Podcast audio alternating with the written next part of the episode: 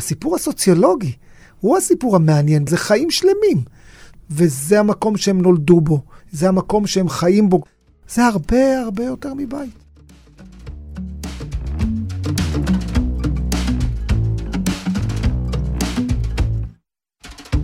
היי לכם, אני חן אברמוביץ', ואתם על עיר מתפרקת, פודקאסט על דחיקה ועקירה מן העיר, במימון הקרן הישראלית למדע, בהובלת אורן יפתחל מאוניברסיטת בן גוריון, יחד עם ארז צפדיה ומוטי גיגי ממכללת ספיר. אם הייתם איתי בפרקים האחרונים, בטח כבר הבנתם שג'נטריפיקציה והתחדשות עירונית הם נושאים מרכזיים פה. בפרק הזה החלטנו לבחון פרויקט התחדשות עירונית במרכז יפו, שאותו חקרו אלונה קדם, דוקטורנטית באוניברסיטת חיפה, ומוטי גיגי. ראש המחלקה לתקשורת במכללה האקדמית ספיר. רגע לפני שניכנס בעובי הקורה, הפעם דווקא נתחיל מהסוף. יפו הפכה ליעד נחשק בשנים האחרונות. שוק הפשפשים הוא מרכז העניינים, שעטוף בבניינים ושכונות מתחדשות. רוב השבע, שזה השם שמתכנני העיר נתנו ליפו, נמצא במגמת עלייה מבחינת בנייה.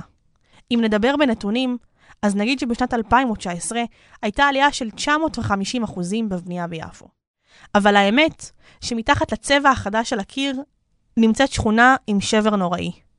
העיר כולה עוברת תהליכי התחדשות, ותושבי האזור נדחקים ונעקרים מבתיהם. ומול המציאות הזאת עומד רחוב הבאשת ביפו. ברחוב הבאשת, או הבעל שם טוב, איך שתרצו לקרוא לו, עומדים עשרה בנייני רכבת שנמצאים בתהליך התחדשות עירונית.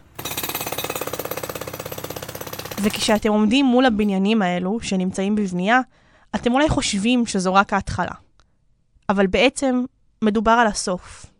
הסוף של תהליך התחדשות שנעשה אולי בצורה אחרת ממה שאנחנו רגילים, ואני חושבת ששווה לנו לעצור ולהבין מה כל כך מיוחד פה, וגם מה אנחנו יכולים ללמוד מזה לעתיד.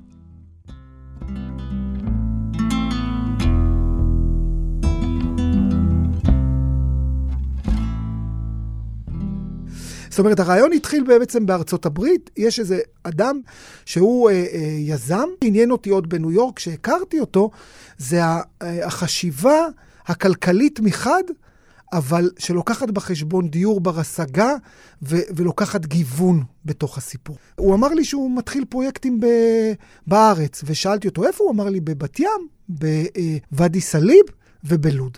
ואז הבנתי יותר לעומק שבעצם אה, הקליניקה לדיור, קהילה ומשפט באוניברסיטת תל אביב מעורבת, ופתאום יש פה משהו שהוא בעל משמעות לי כסוציולוג. אנחנו מכירים פרויקטים של התחדשות עירונית, ואת היזמים, הקבלנים ועורכי הדין כולנו מכירים. אבל לא הצלחתי להבין מה זו הקליניקה הזאת שמוטי דיבר עליה. הבנתי שזו איזו תוכנית לימודית באוניברסיטת תל אביב, אבל לא הבנתי לגמרי מה הקשר שלה לסיפור. אז שאלתי את אלונה. יש מספר קליניקות uh, משפטיות של הפקולטה למשפטים באוניברסיטת תל אביב, והיא מציעה כל מיני פתרונות במגוון נושאים, משפטיים, עסקיים, פיננסיים uh, ודיור. בגדול, הסטודנטים שנאספים לצורך המטרה הזו, אלו גם סטודנטים למשפטים, גם סטודנטים uh, לעבודה סוציאלית, וגם סטודנטים לסוציולוגיה. כי למעשה הסטודנטים למשפטים אה, עשו סקר צרכים שנעזרנו בו גם, של 110 משפחות, שבעצם כמה אתם בדירה, אה, מה עונה על הצרכים, מה לא עונה על הצרכים, והסטודנטים לעבודה סוציאלית בעצם אה, היו לאיזושהי תמיכה יותר, אה, נקרא לזה, בתחום הרווחה. והם חלק מהסיבה שהפרויקט הזה הצליח. הבנו שיש פה משהו, חיבור מאוד מאוד מעניין, שהוא דוגמה יוצאת דופן לאופן שבו התחדשות עירונית צריכה להתקיים. זאת אומרת, יש פה יחסים מובנים של אפשר להגיד את זה אפילו אדון ושליט. ובתוך הדבר הזה, הכניסה של הקליניקה יצרה את מה שבאמת המדינה צריכה לעשות. היא נכנסה בתפר הזה ואמרה, אני רוצה לייצר כמה שיותר מבט בגובה העיניים בין היזם לבין הדיירים. האופן שבו הקליניקה ניגשה לדבר הזה הוא אחר מכל מה שאנחנו לפחות ראינו או זיהינו בספרות ובשטח. מוטי באמת זיהה כאן משהו שהוא אה, אחר ושהוא מעניין ומרתק באופן שהוא נעשה. דברים כן נעשו בעבר מנקודת מבט של לתווך בין דיירים ליזם, אבל כאן הדבר שמייחד בצורה יוצאת דופן את הפרויקט הזה, היא שהקליניקה לדיור קהילה ומשפט סיפקה כלים מעשיים פרקטיים לדיירים, כמו המשפט הידוע, לא לתת דג, לתת חכה, שזה לא המשפט האהוב עליי, אבל לצורכי, לצורכי העניין. זאת אומרת, זה לא היה רק תיווך, אלא זה היה הקניית ידע חשובה לאין שיעור. בשטח אנחנו רואים שהם לא השתמשו בזה רק עבור הפרויקט. אוקיי, אז הקליניקה היא חלק קריטי פה. התושבים לא עומדים חסרי קול מול היזמים, והקליניקה ממש מתווכת בין שני הצדדים. ואני לא יודעת מה איתכם, אבל כששמעתי את מוטי ואלונה מספרים כמה מצליח וחדשני הפרויקט, חשבתי לעצמי, אולי יש סיכוי שזה לא ורוד כמו שהם מתארים? יש באמת סיכוי שאף אחד לא נפגע מהסיפור הזה? הקליניקה היא, קודם כל, וזה מה זה חשוב להגיד את זה, הכוונות ממש טובות. Uh, הרי הקליניקה היא נשענת בסופו של דבר על, על המשפט בישראל. לדעתי יש בעיה בתחום הזה גם ברמה המשפטית, מעבר לקליניקה. אז ברור ש, שמעצם זה שהקליניקה באה ממקום משפטי מסוים, עם עקרונות מסוימים, יש עם זה בעיה, ויש כאלה שייפגעו, כמו כאלה שלא רוצים שהפרויקט הזה יקרה. המשפט שחוזר הרי שוב ושוב על ידי תומכי הפרויקט, גם דיירים, גם היזם, גם הקליניקה, זה win-win situation. הרי למה שאדם לא ירצה? הוא הרי מקבל דירה משופרת, היזם uh, מרוויח, הקליניקה בעצם מממשת uh, מטרה אידיאולוגית. Uh, אז למה שלא יהיו מרוצים? אז כשאנחנו מדברים באמת על קשישים, זו דוגמה מצוינת. כי גם מעבר לזה שהם, שבונים להם עוד מבנה שהם יוכלו להתגורר בו בזמן ה... ש, שלא יגורו באתר בנייה, האנשים האלה הרבה פעמים אומרים, מה אני צריך דירה גדולה יותר? אני, אין לי ילדים, אני לא מתכנן עוד, זאת אומרת, הדירה מספיקה לי. פה אני מכיר את, ה, את המכולת, ופה זה הקופת חולים, והסביבה היא מוכרת, וברמה הזו הם לא רוצים שזה ישתנה. אז ברור שמי שלא מעוניין, זה בסופו של דבר יפגע בו יישום הפרויקט. אבל אני לא מאמינה ששום דבר במעשה הקליניקה פגע במישהו. אפשר לטעון שהיזם נפגע במידה מסוימת מהפעילות של הקליניקה, כי כמו שאנחנו רואים, זה ממש התחלק חצי-חצי. או שהדיירים סומכים על היזם, או שהם סומכים על הקליניקה. זאת אומרת, המצב הוא כזה שלא סומכים על שני הגופים באותו הזמן. סוגיה חשובה בתוך הדבר הזה היא סוגיית האמון. שאמון הוא דבר חשוב לאין שיעור כאן. הסטודנטים אומרים שכשהם הולכים לפעמים אה, לדייר הביתה, צריכים לדבר איתו, הדיירים לא פותחים את הדלת, הם מדברים איתם דרך העינית. זה הפרקטיקה משוגעת של חוסר אמון. יש פה תהליך שהיזם הסכים להרוויח פחות מתוך מחשבה שזה נכון. יש פה דיירים שקיבלו הרבה יותר כי היה מישהו שיתווך להם את זה. יש פה קליניקה שכל מטרתה באמת להיטיב עם הצדדים, ובסופו של דבר, שורה תחתונה, זה ווין, ווין, ווין אמיתי. כי באמת, זה היה כל כך לא ברור, שבאמת כל הזמן הדיירים שאלו, מה יוצא לכם מזה? כאילו, מה? מה? מה מאיפה נפל עליהם כל הטוב הזה? וזה דוגמה שאנחנו לא באמת רואים אותה. רגע, רגע, רגע, אני כבר רואה לאן אתם הולכים. אתם בטח חושבים שזה איזה סיפור סינדרלה, שהכל הלך בקלות, בלי תקלות וקונפליקטים, והבניין קם ממש כמו בהגדה. אז לא.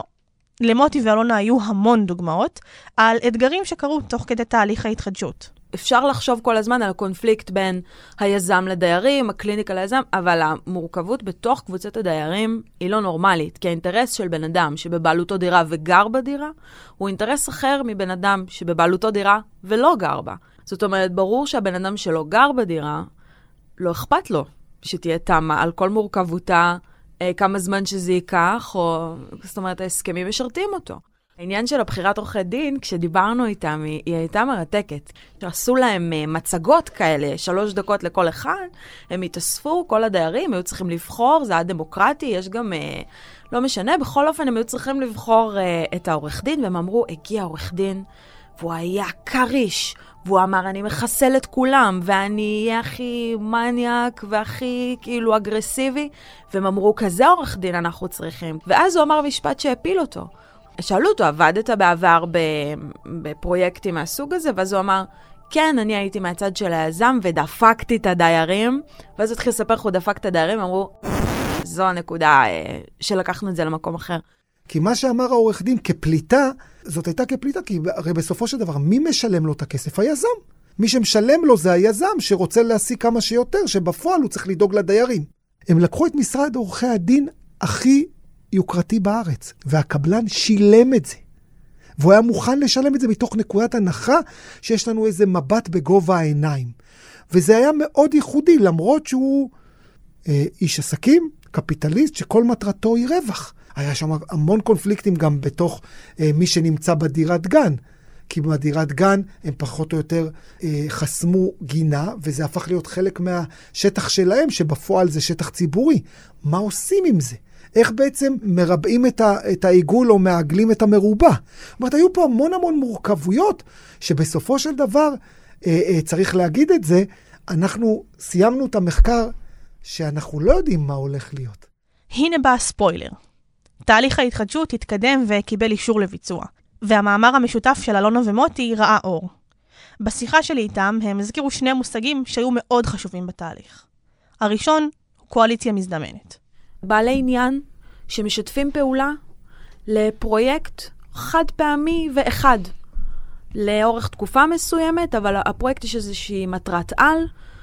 הקואליציה מורכבת מהיזם, מהקליניקה ומהדיירים.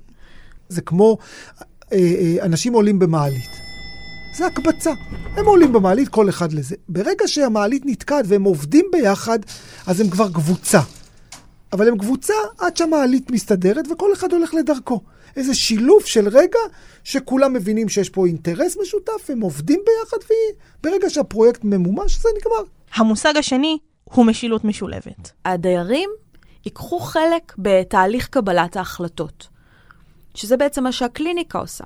היא נותנת להם סדנה על uh, התחדשות עירונית שיזמה העירייה. הם עושים, עושים להם פיצ'ים של משרד אדריכלות ויזמים ומשרד משפטים.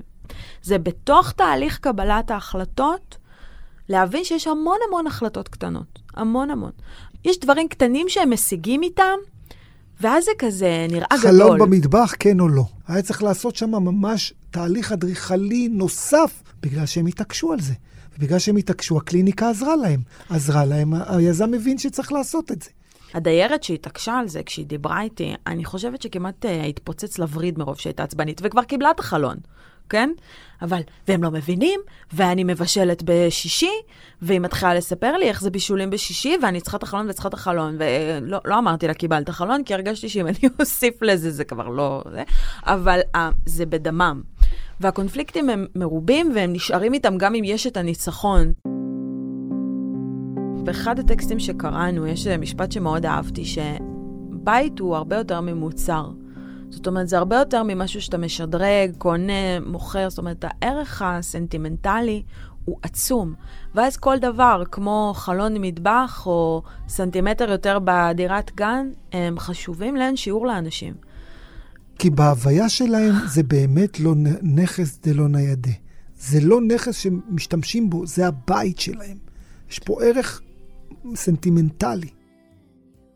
בשלב הזה התחלתי להאמין שהתחדשות עירונית באמת יכולה להיות שונה, כמו שאלונה ומוטי סיפרו.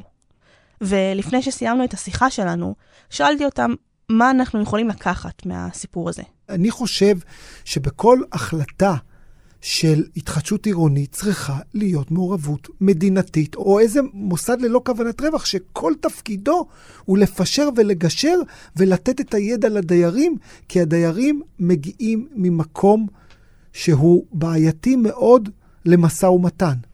הם ממומנים על ידי יזם שכל רצונו הוא רווח. אני אפילו הייתי אומר יותר מזה, היזמות עצמה תהיה יזמות של קואופרטיבים, אה, של חברות לתועלת הציבור, שבעצם המהות שלהם לא רק שורת הרווח, אלא איך להיטיב עם הדיירים, איך להיטיב עם הסביבה. אני לא השתכנעתי שהתחדשות עירונית, בסופו של דבר, היא מטיבה עם הדיירים כמו הצורה שהיא לובשת.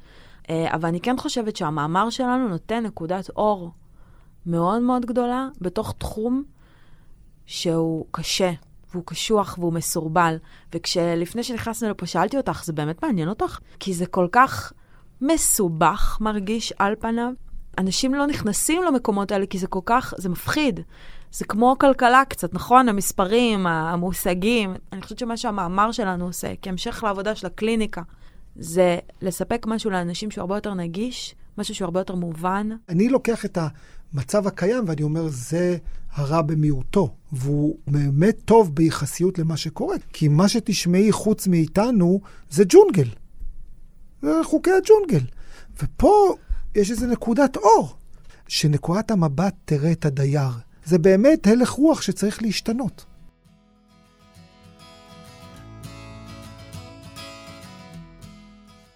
תודה רבה לאלונה קדם ומוטי גיגי על האופטימיות והשיחה המרתקת.